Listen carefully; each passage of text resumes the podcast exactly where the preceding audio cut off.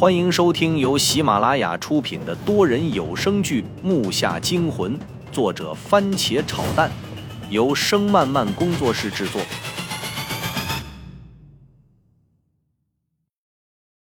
第四十八集，有有鬼啊！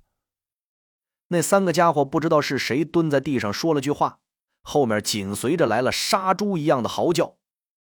我听到叫声，手猛地一抽，啪的一声，吴掉在了地上。我控制不了自己的颤抖，蹲下捡吴。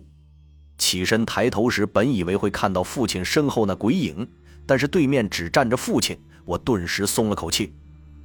我拿着荧光棒四处照了一遍，也只看到崩溃了的杨默、张悟和秦霄进，还有晕过去了的莫宁。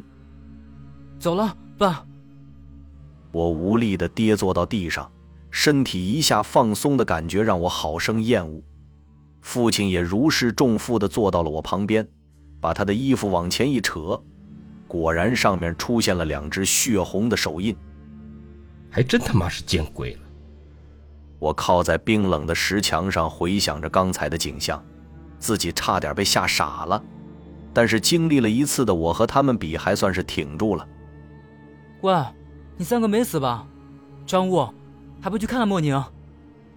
我拿起吴捅了捅张悟的胳膊。有鬼？你没看到吗？放屁！要有鬼，我还在这跟你吹大山啊！我拿着吴给自己一个冷静的效果。快点儿！莫宁要是真有事，你就后悔去吧。张悟反应半天，又看了眼趴在自己怀里颤抖的杨默，呸了一声：“滚边去，瞅你那熊样！”张悟觉得尴尬，一看没什么了，挪到莫宁身边，抱起他，捏了捏他的人中。别按了，一会儿就醒了，只是惊吓过度而已。喂，刚才你也那熊样，你还说我？这话说回来，那到底是什么呀？杨默战战栗栗地站了起来，一把拉过秦霄进。你没事吧？没事，没事，有啥好怕的？那东西走了吧？秦霄静脸色依旧苍白的很，但和刚才比显得好些了。毕竟他身上先出现的手印儿，后来又看到了那个东西，搞谁谁也受不了。没事就好，喝酒吗？父亲拿出酒壶，猛灌了几口，然后递给他们几个，而那三个人则忙摇头说不。云武，你刚才看清那是什么东西了吗？杨木，上次咱俩看到的人影，好像就是刚才那东西。听我说完，杨默轻嗯了一声，我便接着道：“那好像是个女尸，光害怕了，没看太细致。白衣披发，身上和样子几乎就和黑裤的干尸相同，双手扒着你肩。我大概就记着这些，现在想想还浑身发凉呢。这倒是真让人匪夷所思啊！”父亲开始疑惑了。经过一阵子的休息。那几个人恢复了平常的脸色，莫宁也在几分钟前刚刚苏醒过来，但是他的情况非常不好。本来身子骨就弱，又在墓里吹凉风，又被那么吓了一下，现在脸色苍白，鼻梁发青，还有点低烧。张悟把衣服披到了他身上，自己走到我后面打了个冷战，便不作声了，等待着下一步父亲的安排。该动身了，也不知道这墓有多大。小兴安岭都是连绵不断的山岭，这墓要是深入到里面，那我们也得走段时间。反正回是回不去了，这里面机关巧妙，只有进的门没有出的门，所以也只有往前走了。你们跟着我，千万不要掉队。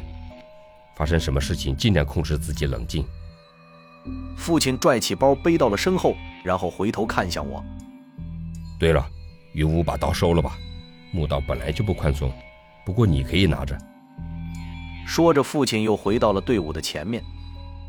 这墓道和入口离得已经很远，不一会儿便出现了转折，是以直角向右拐的。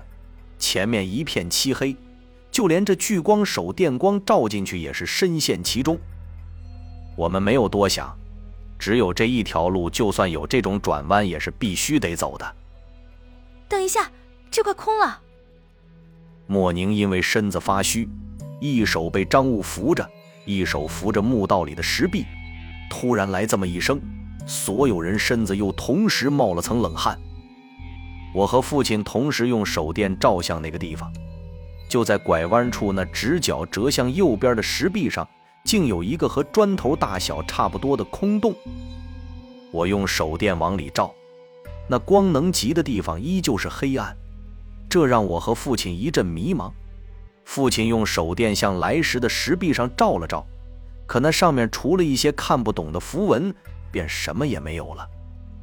走吧，没什么。父亲说着，已经带着那四个人走过了转弯处。等等我呀！我一看后面的黑暗，腿下的凉风就往上窜。这声音紧随着他的尾音冒了出来，像个小孩笑。